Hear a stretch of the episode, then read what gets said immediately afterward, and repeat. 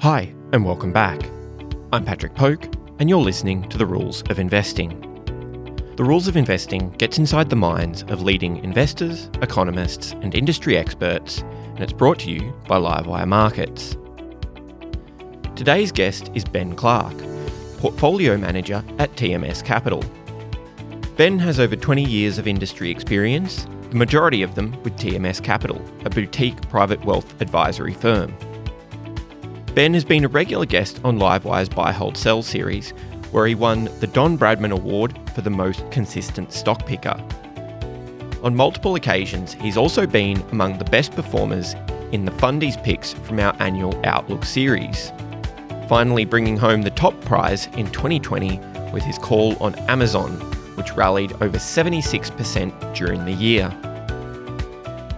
In this episode, we learn about his approach to investing in quality growth stocks. He shares his views on the Afterpay merger with Square. Plus, we discuss several Aussie stocks that he thinks have outstanding opportunities for growth. If you're an Apple Podcasts or Spotify user, don't forget to subscribe to the podcast so that you don't miss an episode. Or if you're a Livewire subscriber, hit the follow button at the bottom of the wire to be notified whenever I post content. Not a Livewire subscriber yet? Just head on over to livewiremarkets.com. It's free, easy to register, and you'll get access to insights from the leading investment minds in the country. Well, that's it for now. I hope you enjoy the show.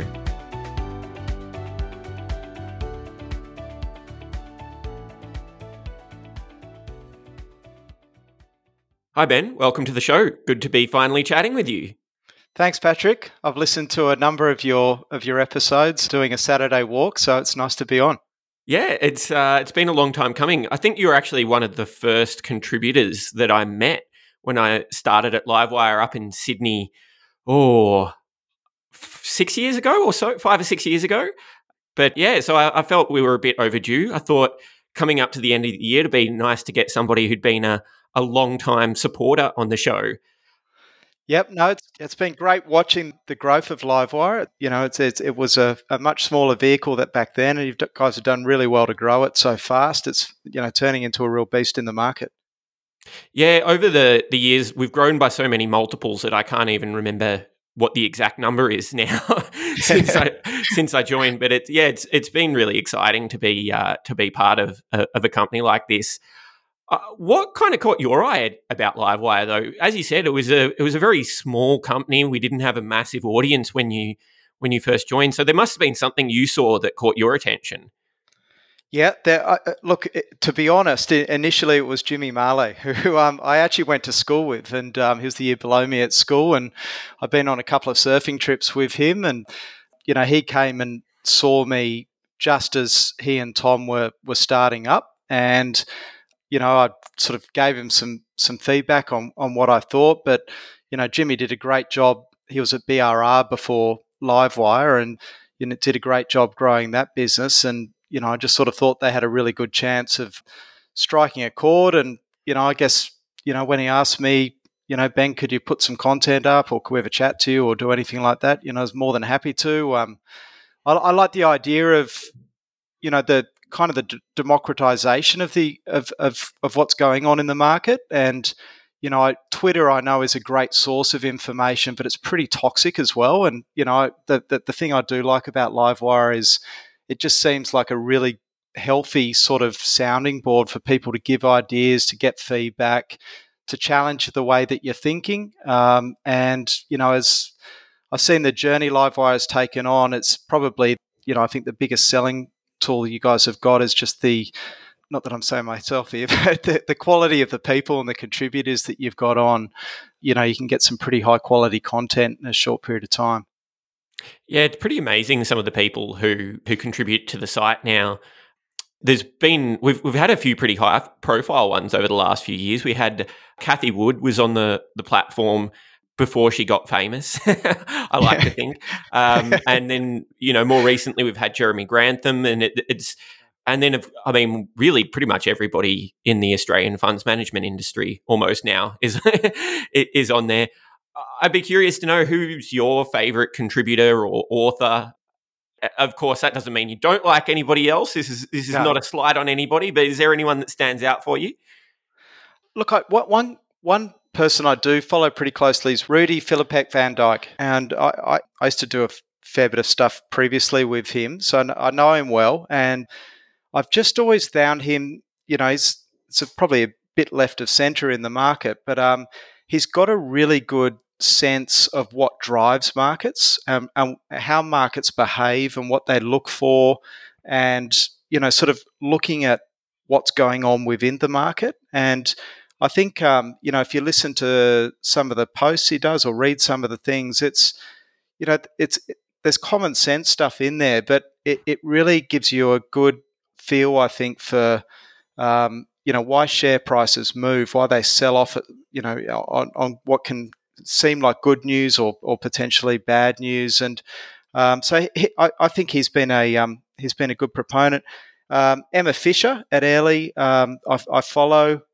You know, we're, we're probably going to talk about this later. You know, I I'm I'm a very enthusiastic growth investor, but I've often found that when you know, not that um, I would say Airlie would want to be called a hard value manager. Um, but when value and growth kind of aligns, like when a value manager or a more traditional value manager comes to potentially a growth stock, there, there's often something to look at there. So always interesting listening to her content and you know some of the, the hyperion guys as well we follow really closely mark arnold i know has been putting up some content more recently uh, since they listed their global fund. And, you know, I think he's been a, an invaluable source of information to me. And, you know, again, I think, eh, eh, eh, you know, everyone brings different qualities and different ways of thinking onto the platform. And, you know, Mark, I think, you know, when we when we meet up with the Hyperion guys, you know, it's just this um, very long term, unemotional way of looking at the businesses that they own and where they're headed. And you just try and try and let a little bit of all these attributes rub off on you and, and keep listening and keep taking it in and you know hopefully it makes you a better investor I like to think so. If I, if if any of, it, of the quality of the guests that I speak to uh, rubs off on me, then it must make me a great investor. it's a comment on them, not me, by the way. yeah, surround yourself with good people. Yeah, yeah, yeah. No, um, Emma Fisher was a lot of fun to speak to. We had her on the show earlier this year, and it was a really, really interesting episode. We're both fans of F1, so it made the uh, gave gave us some common ground to work from there. Yep. Um, before we get into the dis- the discussion, I know we want we're going to speak a lot about stocks today.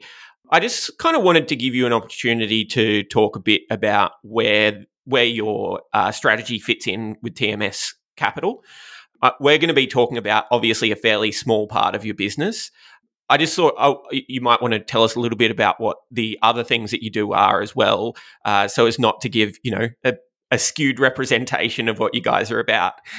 Yep, that's great. Thanks, Patrick. Um, yeah, so I mean, TMS was started sort of back in 05 and I've, I've pretty much been there since since day dot. And our, our core sort of um, offering to to clients is that we manage money on a non-discretionary basis on their behalf. So it's really, you know, a client might come to us and they've got a pool of funds and they're every client's got different goals and objectives that they're trying to realize in, in approaching a business like ours and we will, you know, sort of manage that money on their behalf. Now, you know, that will be in things like debt, infrastructure, property.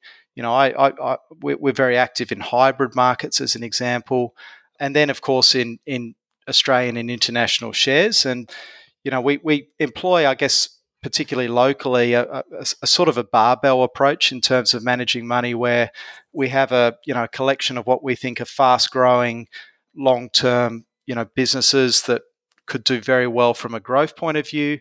And, and that might be offset by um, you know things um, like infrastructure stocks, like you know businesses like Soul Patts or Wesfarmers, um, which have been long-term holdings for us, where you know there's a nice income stream and, and there is growth, but it's not going to be maybe at the hyper levels that some of the other businesses are experiencing, and and you know that's sort of done on a a client by client basis in terms of allocation. So that the fund that I've been um, running for six years now. Um, the High Conviction Fund, we sort of termed it, is really more on the growth side of that of that barbell, and it's it's been put together to try and look at what we think are some of the best quality growth stocks that we can find in our market. It doesn't mean that they've got to be the fastest growing businesses. You know, I, I put much more emphasis on the quality of the growth rather than the speed of the growth. But you know, the, certainly what we'll be talking about today is more focused on on that side of our, our company.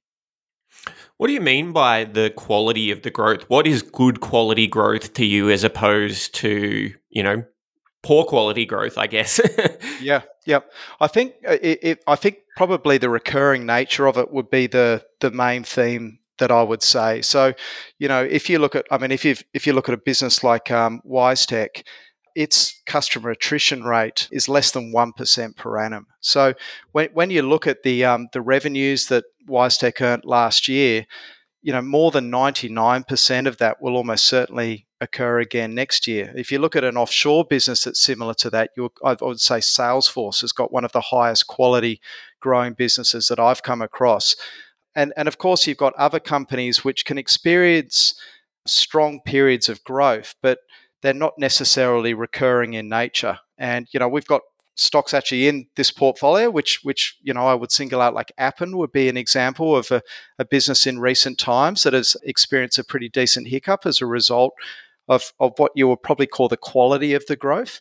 But I, I think actually the Australian share market is littered with businesses that can go through periods where they are growing strongly, but it's how long they can continue to grow at those rates is what I would earmark as the quality of the growth.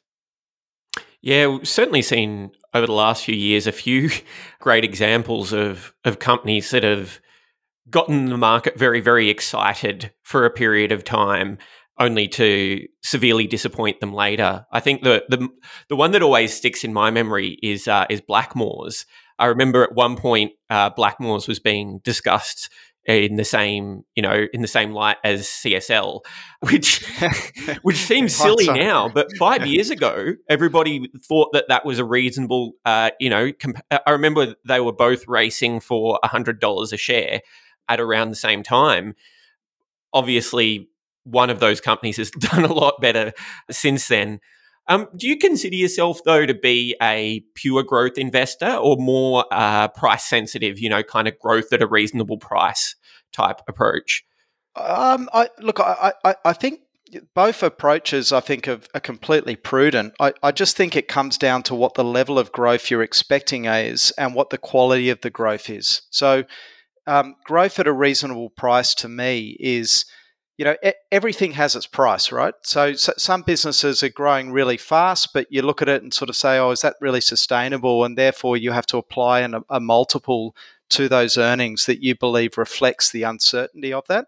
Other companies, you know, are, are growing year on year out, and and the growth is highly sustainable, and a different multiple needs to be applied. So, I, I think it really comes down to a company by company view, Patrick. I mean, if I look at you know some of the businesses outside of this portfolio, and I know we're trying to stick to it, um, you know, that we've been invested in for well over a decade, you know, they have been some of the greatest compounders of, of capital that you've that you've seen. I mean, Soul Patts um, and Wesfarmers as examples, uh, uh you know, have been extraordinary businesses. ARB Corporation, um, Reece Plumbing, uh, th- th- these businesses might not look as exciting on the outside, um, but they have delivered over many years, and therefore you've you've got to weigh up what you pay for the quality of that company's earnings, and you know, so I, I I tend to think when you say growth at a reasonable price, it's based on what that growth looks like.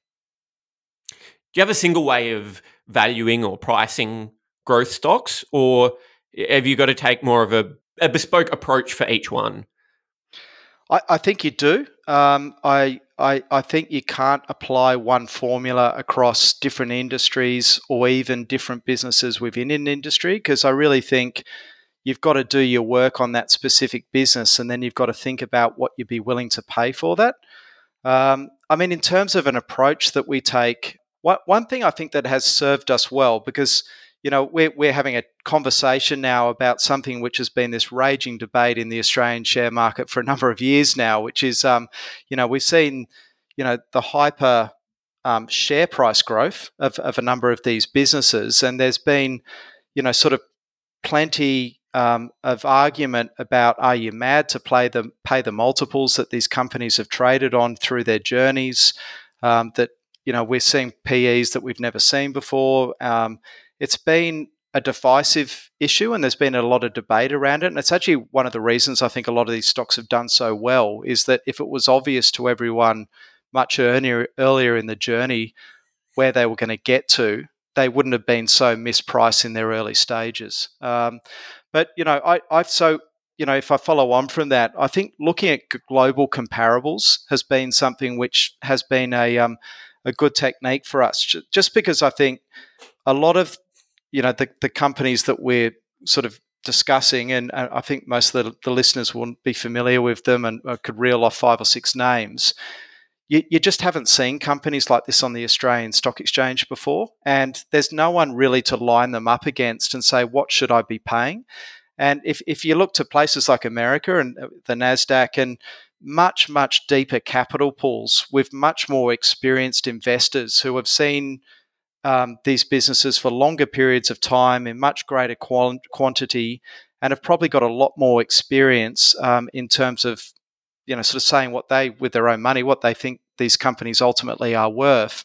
Um, that has been something that we have tried to employ where, where we've um, looked offshore looked at you know what we think is a business that's similar. And you know just to rattle off an example here would be um, you know WiseTech uh, and and Salesforce you know it, it, even though they're in very different industries and and got different there are similar characteristics uh, extremely high recurring levels of income but I think the most important thing is they've effectively come into these huge addressable markets where they are really the only player. You know, that there isn't, WiseTech doesn't have a competitor. WiseTech's competitor is a logistics or freight forwarding company running their own um, platform internally, which they use to monitor the movement of all of their parcels. And when you think about Salesforce, the exact same thing was this was the case over the last decade or two.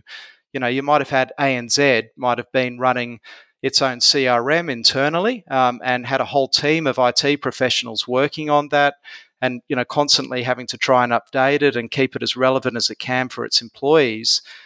How do you value um, you know a, a, a, business that was willing to lose a significant amount of money in its early journey to show to ANZ that it could take on that ownership of the platform, do it in a far superior manner, um, and probably do it cheaper. And, and that's effectively what WiseTech's done. So if you look at Salesforce, you know, 15, 10, 15 years ago in the US, there was almost an identical debate about what you pay for a business, as we've seen with some of these other ones here. Um, and, you know, it's, it's probably because the, the gyrations that we've seen have been significant in a number of the, the names that we might talk about. But it's probably given us the conviction that you know, this, this is a way that um, others have invested, as I said, in um, probably more mature markets, and it, it, gives us a bit of a bench post as to how we should. What are you finding generally as uh, you know, kind of making those comparisons between Australian stocks and the US stocks? Are you seeing any kind of persistent themes of one market or the other being more expensive or cheaper or favoring particular markets, or is is there actually a fairly you know efficient uh, kind of you know pricing across the two markets these days? I, I think it's getting more efficient. Um, you know, I, I, I think it's still when you see the share price behavior of some of the more I would call them the you know the faster growing businesses that you know when you look at the short term financials there's there's more room for volatility because they're a lot more extreme. And um, I, I, think we saw that with a lot of businesses in this area in the US probably a decade ago, and they've they've probably sort of as time has gone on, they've moved on from that. I mean, if you look at a company like Atlassian as an example in the states, technically it's still loss making, um, and you know it, it is. Um, I think it hit an all time high again last night. And is fast becoming one of the biggest businesses in the world. And you certainly haven't seen the volatility in the team share price over there that we tend to see in some of the stocks that we have over here. Um, so I, I think there is an element where Australian investors, probably more at an institutional level, have been more reluctant um, to embrace some of these companies earlier in their journey. And that's in turn probably, I think, you know, from what I sort of hear from when you speak to some of the guys, um, you know, the asset consultants are, are, are, can be nervous about it as well because, um, you know, they, they look at some of the larger holdings potentially and they're sort of like, wow, you know, everyone says that's way overpriced. That seems like a big risk to the portfolio. So, it, it, you know, I think there's there's layers of reasons why we're still probably a bit behind some of these more mature markets, but I, I definitely think we're catching up. And, you know, I think Afterpay, you know, just as a, a more recent example, was a good example, you know, where they're Affirm which was listed in the US, you know, behind Afterpay, but fairly similar business. And what really struck me about, you know, the Afterpay journey was that there was real, I think Eley Griffiths were the only um, Australian shareholder that was substantial at some stage along along the path, which is really unusual when you think it nearly made the it did make the ASX 20 and and there wasn't one Australian fund manager that was substantial, but they were there were venture capital funds, US um, you know sort of hedge funds, and US mutual funds that were significant holders on the register. So maybe that's just a bit of an indication that we are still sort of in the um, um, was earlier on in the journey of, of, of looking at these businesses. Yes, there was an incredible amount of skepticism about uh, about Afterpay all along the journey. I, I, have to admit, I'm guilty of some of it myself. But uh, but we've seen many examples over the last, particularly last ten years, or maybe that's just because when I've been paying the most attention uh, of those kind of those stocks that just look expensive. Everybody complains about them being expensive, and they just keep going up. I, mm. I, I guess best example is probably Amazon at the end of the day. yeah, absolutely. And, um, you know, and Amazon's probably an example of looking back and saying the market got it absolutely right. Because, you know, when you look at it today, the multiple does not appear demanding by any means versus what we're paying, you know, for our sort of strong growing businesses. I think last time I looked at Amazon's trading on an EV to EBITDA of about 22 times. Um, you know, given the um, given the incredible growth runway that they still have, and you know, I, I think got to be one of the best businesses that you can own in the world. Um, you know, doesn't seem to me to be, uh, you know, uh, overpriced by any means. And I, I, think it was in, you know, you can correct me if, if you know the answer, but I, I think it was in 2017 when they recorded, you know, technically recorded their first quarterly um, profit. Uh, you know, not that long ago, and um, and and the, the, the share price, of course, had run extremely hard for years leading into that quarter.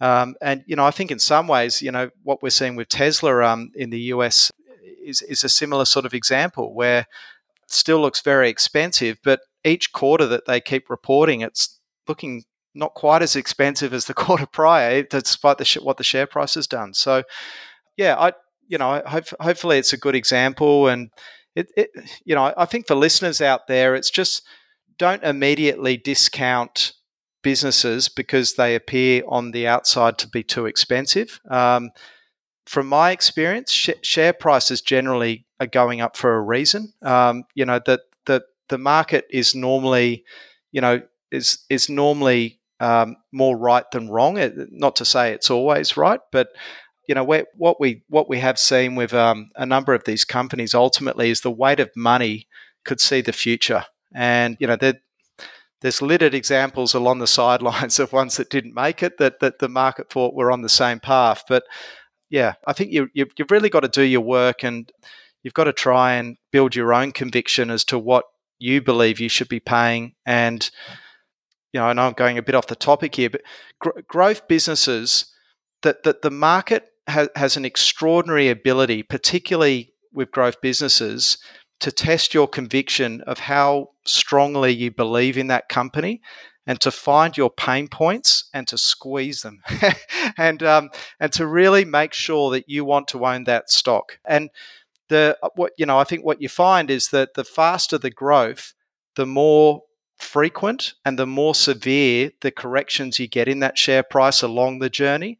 And you, have really got to um, you've got to it keeps testing your mettle, and it it it's what makes growth investing fascinating to me, but it, it's also what creates a bit more of a stressful environment. Shaking out the paper hands, as our uh, as our friends on Reddit say these days. yeah. Let's get into t- talking about a few stocks. I wanted to start with, I guess, the the most talked about stock in the Australian market, probably in the last five years. I think we've already made reference to it once uh, today, and that, of course, is Afterpay. I'm sure it's not news to anybody listening here that Afterpay is being in the process of being taken over by Square. And I know that Afterpay was certainly a company you owned before the before that takeover. Is that right? Yep, that's right. So we we sort of um, uh, we've you know in the fund we started buying it in um, I think it was in sort of late 2018. So you know it's it's certainly an outlier. I've never had a, a and I don't think I ever will in my lifetime have a, a, a share price that's done what it's done. I mean I think it's risen over two thousand percent during that that period. Um, it's been an extraordinary ride. It's it, it you know it's also had some um, as I was saying, alluding to earlier, it's given you plenty of reason along the way to to question your conviction in it. But um, what about that drawdown last year? wow, that would that's still ingrained into my memory.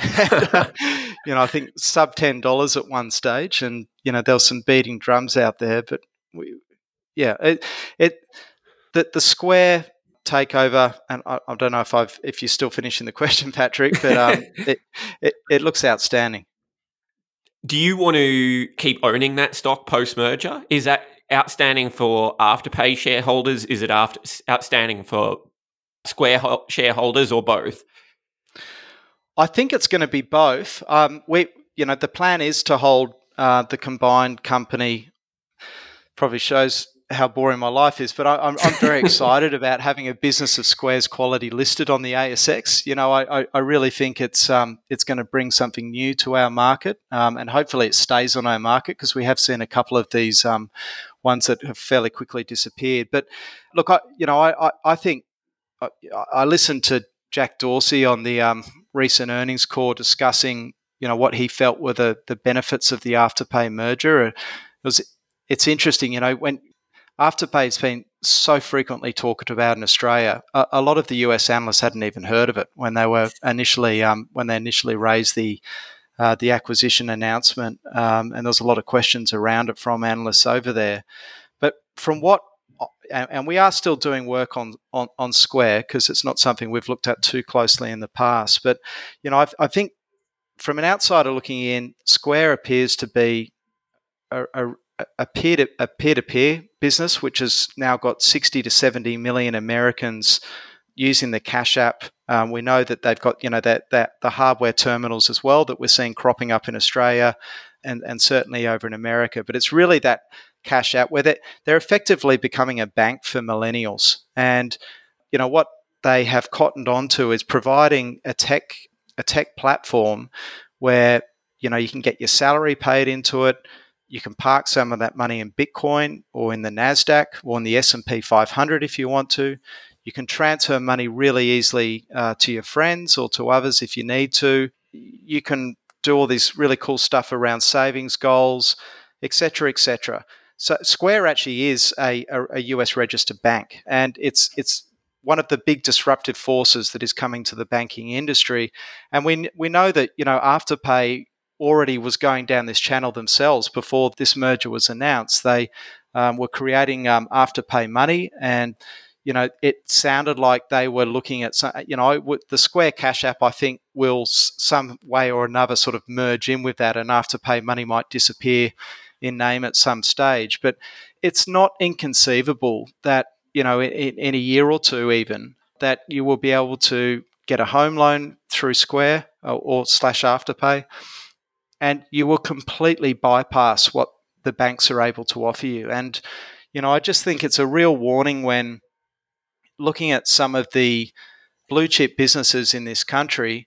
You know, we've heard the term disruption thrown around you know, for the last five to 10 years or. So, but I think it, we are really hitting a, a, a tipping point. And, and, you know, the banks are still, you know, 20 odd percent of the Australian share market.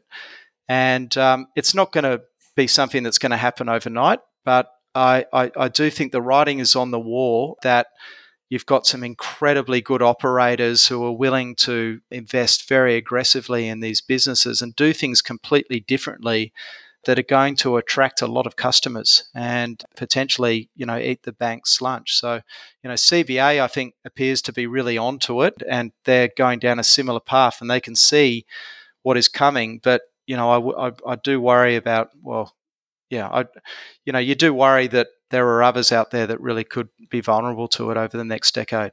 Is that Klarna that you're referring to there with C- CBA? Yeah, I think that, but also CBA is very aggressively investing in their tech into their tech uh, deck, and you know, I think Matt Comyn, you know, last week or this week, uh, uh, announcing that CBA customers are going to be able to put money into Bitcoin, uh, you know, through the app. This is the path you've got to go down. You know, it, you've you've got to stay relevant, and if you don't, then people will take their business elsewhere. And in the past, there hasn't been anywhere else to take your business. There, you know, there really hasn't been a competitor that can do what the banks can do, but maybe in a more consumer friendly way. And, you know, we're seeing multiple businesses which are really just looking at these small, very profitable parts of banks' businesses where they're earning, you know, probably oversized margins and sort of thinking of ways that they can attack them. And that might be in um, Forex conversion. You know, I look at a business like Tyro, which provides, you know, what probably the second best point of sale hardware solutions to business customers. And you can now actually have a Tyro bank account. You can borrow money through Tyro, and all the merchants you speak to really rave about how easy and, and how good the service is. So I think it's just a reflection of what is coming. Sorry, I'm getting off the topic here with the um, with the afterpay core, but at, at, this stage we are planning on sticking with the um, with the combined entity. And you know, I, I, think there's still going to be a lot of growth to, growth to come. Bearing in mind, Square really operates in, I think it's three countries. I think Australia is actually like their second biggest market in to date globally. So really, you know, I did not know yeah, that. I'm pretty sure. Yeah, so I, I, I assumed a, that they were as big everywhere as they are here and and, and the US. no, I'm pretty sure that's right. So I think uh, outside of America, we're their next biggest market, but I'm sure we won't be for long. no, no, no. It seems as though I mean fintech has just been a a buzzword for so many years. It, it feels like the industry is finally kind of maturing to a place where it can it can actually have an impact. Um, Afterpay, of course, uh, have well, not Afterpay themselves, but they have invested in in another firm called Touch Ventures, which listed recently. I'd be curious to get your view on that. I'm not sure if you own it or not. Did you participate in the IPO? Did you have a look at it? Did you like what you see? Yep. So it it was a fairly small raising. We did get it. We did actually bid for a small an allocation in it, and you know got summarily scaled back, but we we did retain some shares in it, and uh, um, it did what you so often do see. I think it nearly doubled the first day that it started trading, and it's actually now trading under the IPO price. Um, so I think some of the hot money sort of chasing the afterpay story, and then sort of realizing this is going to be a long, slow burn. But that, yeah, there's definitely some characteristics there, Patrick, that I think look attractive. Um, so uh, the best way to think about Touch Ventures is it's like a, um, a listed venture capital company. I think is the best way to think about it. And um, it came to the market with I think it was five investments that have been made over the last few years, four of which have been originated by Afterpay, and effectively leading into into this merger with Square, what they've decided to do is spin off those investments um, as a as as a standalone investment vehicle. They've announced that they'll. I think they're hoping to get to about ten within the um, within the company. They announced uh, they'd done a small raising with Till, um, another fintech digital payment business. Um, so, you know what what's attracted us to it is that from a afterpay perspective, you know, they are watching, they would have so much data coming through that platform now where they can see on a day to day basis um, trends that are emerging. And the same thing happening it would be happening with their merchants that they're, that they're talking to and they're seeing and they would know where there's some pain points i think in in the in the experience and they be and what they've been doing is out there looking to find um, some startups or you know not even startups but companies that are going along that journey that can solve those pain points and potentially afterpay can help hyperscale the growth that they're experiencing.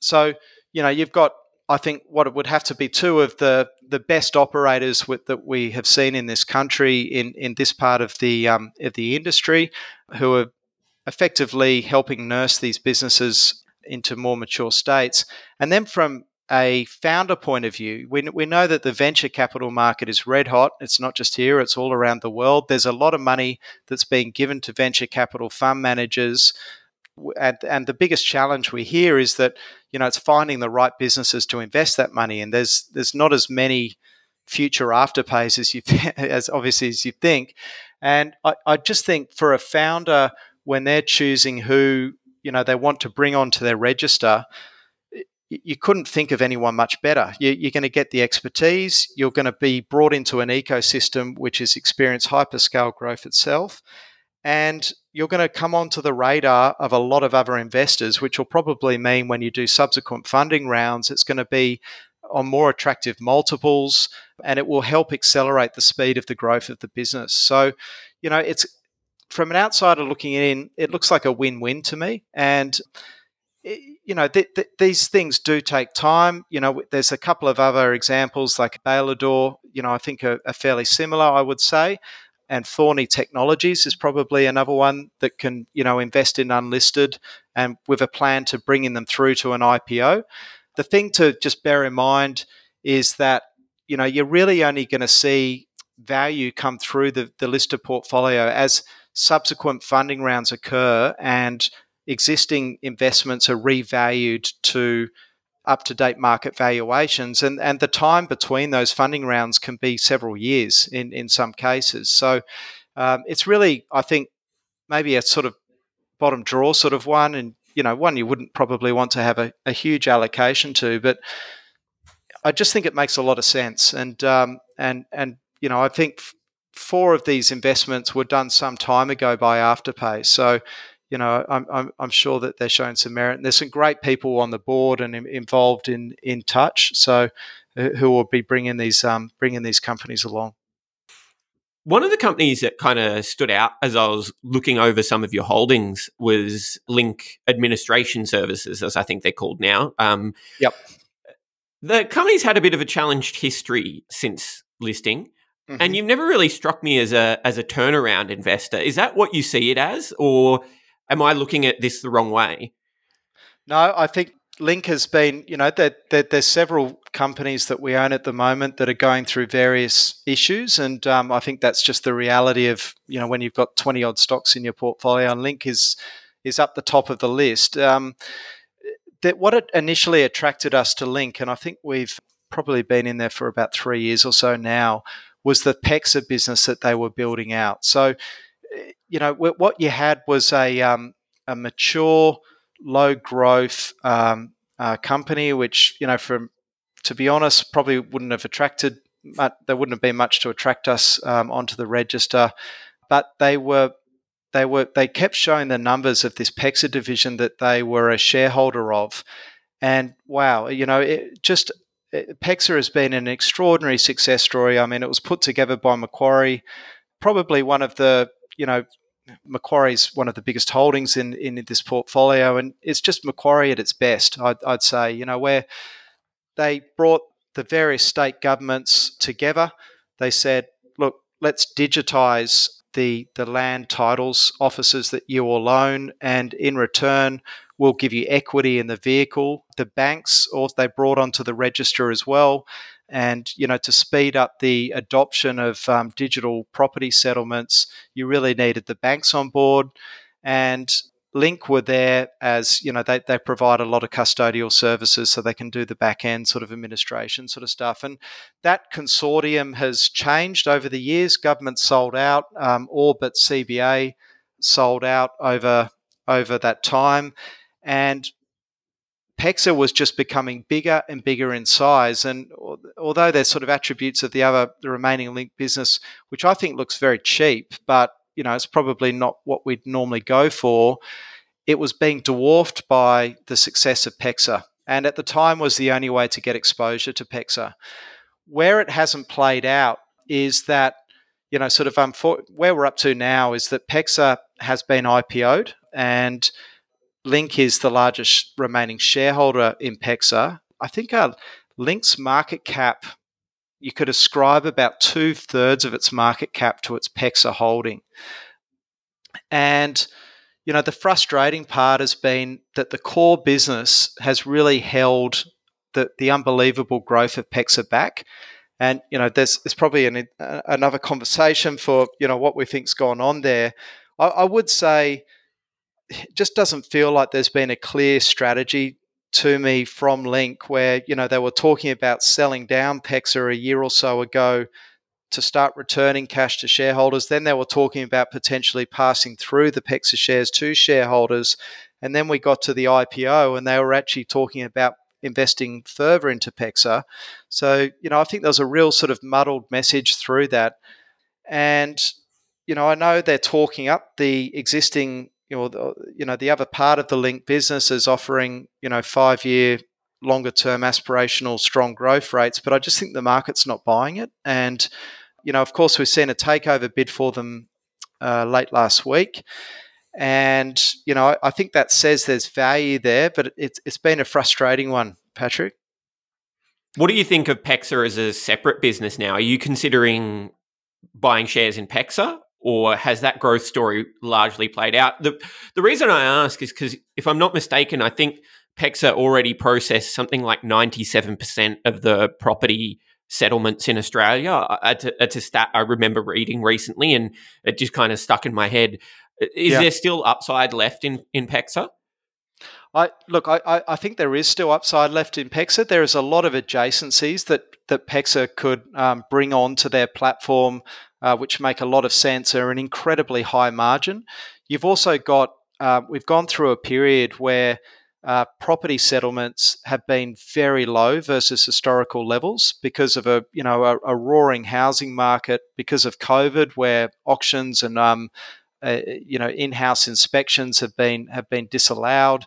So that the the actual volumes of properties transacting over the last couple of years have been abnormally low, which has affected the PEXA business.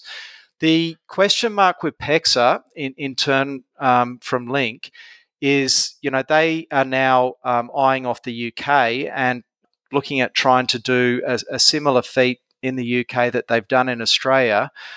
And I think the market is you know, my sort of view is the market's really in two minds about that. Where I think, you know, they had a really clear run at it in Australia.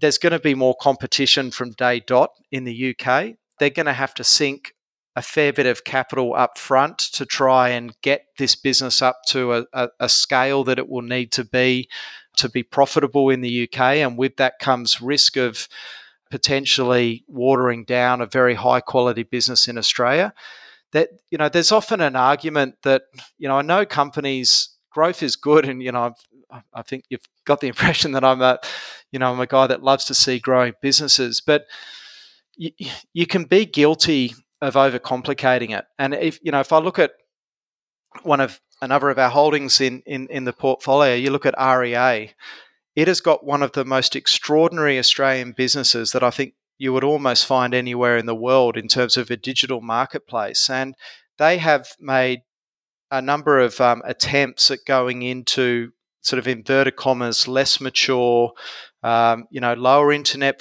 penetration, where things were being done the way they were 15, 20 years ago in Australia. And they're really, you know, over the time that, that you wouldn't say um, it's been a great move for them. They would have been better off just sticking to what they're doing in Australia and just letting that business continue to power ahead.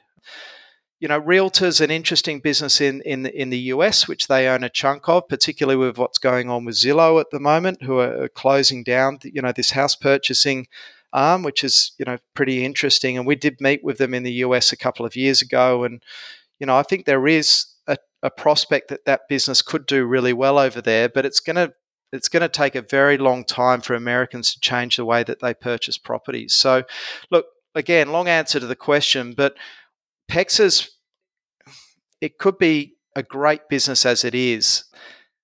The, the board ultimately will need to make the decision as whether they, they go holus bolus at the UK, and then you make a decision as to whether you think that's too risky a move or not. In terms of Link, you know what I would say, and I've you know I've, I've had these thoughts rattling around in my mind is you were so much better to invest in REA than you were in News Corp. And, and there's been countless other examples where if you really like a business within a business and you can access that business despite the remaining business looking cheap, and you know that's been that's News Corp has been a constant theme in that respect. Go for the business that you really like. Um, you're probably going to do a lot better, and it's probably a you know a lesson that we could have got onto a bit earlier. But I am hoping that you know, I, I, I think this transaction that's been announced late last week makes sense. I think you know shareholders in Link are going to be passed through PEXA shares, which we we would love, and then take a cash at what looks like a pretty reasonable premium to me for the um the part of the business that's really been struggling.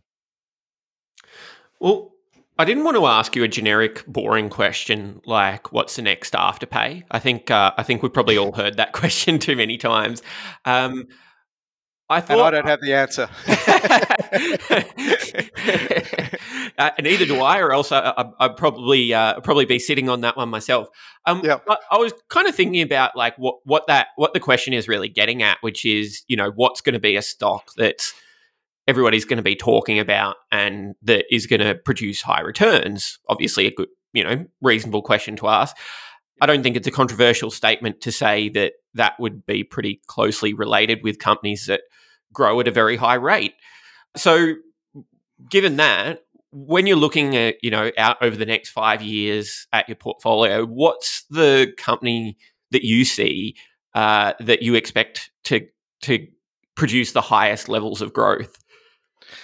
Look, I'd, I'd, I'd, come back again to just when you say highest levels of growth. i I, I think if I was looking, if I was singling out two businesses in the smaller end um, that I think will have the strongest levels of profit growth over the next five years, but the market is pricing a lot of that in today. Um, they would be Audinate, I, I, I, think, is a business that is really transforming the industry that it's operating in. And BetMakers would be a, an, another business which, um, you know, is really, well, hopefully going to really benefit from the opening of the US sports betting market, which is, I think, you know, just going to be an enormous investing event over the next two decades. However, you know, I, I would at the same time say that the market is ascribing very healthy valuations for what you know future levels of growth and hopefully both of those businesses over that time grow into those valuations and can continue to deliver good returns for shareholders. I think if I was looking at one in the portfolio which I would have the highest conviction in, it would be ResMed, which I know is a much more mature business than those other two. But, you know, I, I, I just continue to look at where they're headed. And, you know, that there's 1.6 billion people globally who still have undiagnosed sleep apnea or chronic ob- obstruction pulmonary disease, or COPD, it's called. 1.6 billion.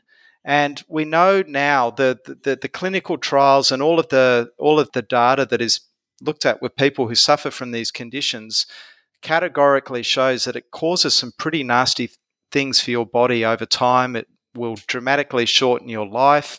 It will put more pressure on your heart. It will probably mean that you're more likely to be obese, etc., etc., and all the knock-on effects of that. So, you know, doctors are becoming a lot more proactive at diagnosing these conditions, which I think had a bit more of a stigma 10 years ago, and, and treating them. And ResMed is the largest player in this market. It has had what I think is a game changing experience in the last year, where their second largest player, a, a, company called Respironics, which is owned by Philips, has had a global uh, product recall of their of their main device, which has just opened up this runway for ResMed, which I think the market is still, you know, you know, when you're talking about market behavior, I think markets can overreact in the short term to bad news and it can they can underreact to good news. And it takes time for the market to see on the upside where that's coming through. But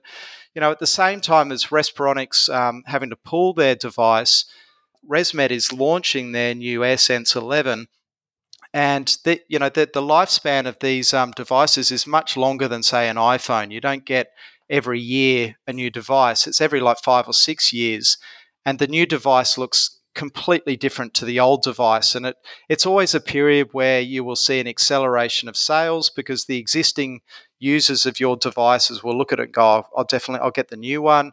The doctors recommend it to them. That the, the technology around it's way superior but what's happening now is you've also got all of these Philips patients who are being forced across and ResMed have been very smart in building out a digital ecosystem around the, the devices and masks that they sell, where once you become a ResMed customer, it, it will become very hard for you to leave, to say to go back to Respironics if when they do come back to the market.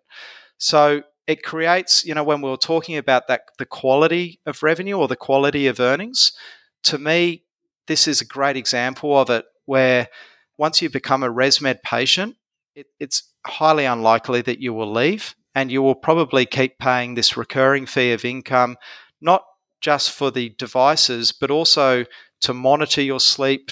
To doctors can now access the data through the cloud so that they can actually monitor their patients, and if there's a problem, that they can pull them in. It takes strain off the healthcare system, particularly in the United States.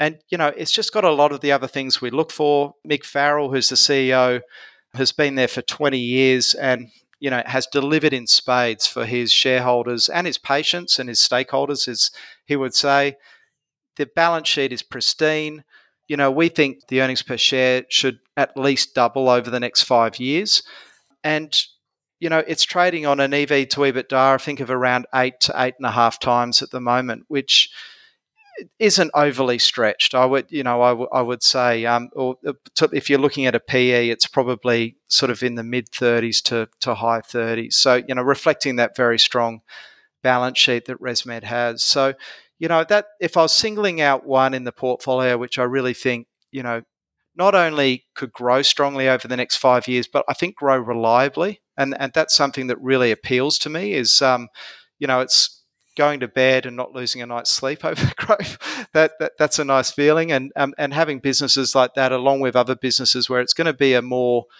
volatile journey, but you, you, you hope they can work their way to become future ResMeds. Now we're running a little bit over time at the moment. Um, but if you're happy to hang around for a little bit longer, as I'm sure you're aware, I have three favorite questions uh, that I always like to ask each one of my guests. What's a book that has been particularly influential on your investment philosophy? And what did you like about it? Um, yeah, look, I, I know um, One Up on Wall Street gets a lot of mention, so I'm, I'm going to. Uh, this next one probably does as well. You've got to read One Up on Wall Street, but Beating the Street was probably one that really. It was. I think when when I started, I started um, back at a, a stockbroking firm called D and D Tolhurst, and I was I think I was 21, out of fresh out of uni, and Jeremy Hook, who I still sit next to now and, and work with, um, he actually said, "Mate, go away and read this, and try and ignore the 20 cent mining." Um, IPOs that we're currently in the process of doing and learn how to invest well. and it was probably one of the, you know, um, Jez puts you know a wise head on my shoulders very frequently, but it was definitely one of the better things that he helped me out with. It's you know, it's a it's a great story. It's it's easy to read. It's got so many good lessons in there that really strike a chord with me. And in terms of what I like, you know, have a process. Uh, you know, really there was a strong process-driven argument about how to invest, and I, I try and do that myself. Be inquisitive. You know that, and I, I think that's one of the main prefaces of the book is talk to people. You know, go and look around, open your eyes. There's a great quote in there. If you love the store, you'll probably love the stock.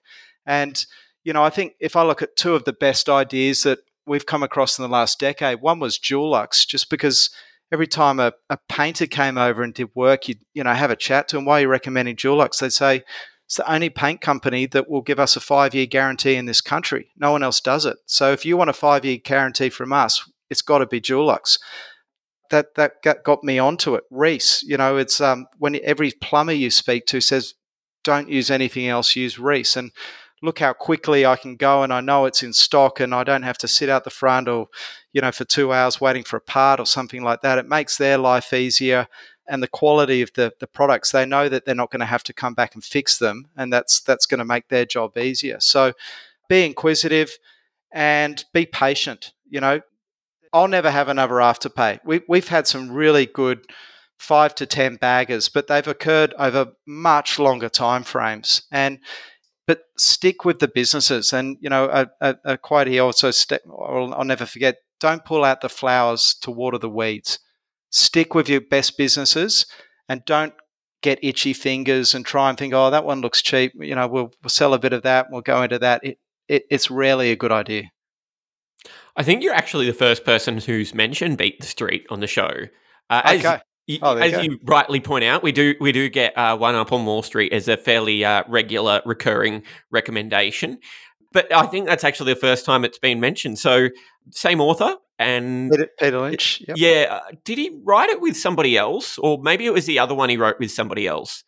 No, I think he wrote it by himself. It was, it was sort of he wrote it at a funny time in his life. I think from like, I haven't read it for a while now, but it was he was packing up the Fidelity Magellan Fund. He basically decided that you know he never saw his kids, he'd never exercised, he or he lived and breathed the markets, and um, there was little else going on in his life. And I think he was in his mid forties or something, which you know, probably a similar time to me now. I think about it. Maybe that's why I've mentioned it. But yeah, I think you know it was looking back at the 13 years that he was managing that fund, and you know, the things that he employed that, that got the returns that it earned.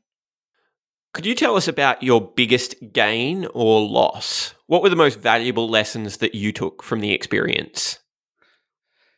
I mean, Afterpay would be the biggest gain, but we've spoken about that. I, I, I think CSL would probably, you know, I know it's a um, a much more mature stock, but it would have to, it would easily have to be one of the biggest gains. I mean, I, I I'm probably going back now to managing um, private client money, which has been a much longer journey for us than the fund. Um, you know, certainly in the fund, um, it's it's been afterpay, but you know, we, we've we've owned CSL it would easily be for 15 years now. And um, I, I, couldn't, to be honest, Patrick, I couldn't actually tell you what it was trading at back then. And it's obviously done a, a share split. I think it did a three for one at some stage. There has only been one time um, in my career that I've had to worry about CSL. And of course, that was when September 11 happened. And, you know, as with COVID, just the bizarre knock on effects that you can get from these left of field events where um, Americans went out, uh, donated blood in droves because of um, the tragic loss of life and people in hospital,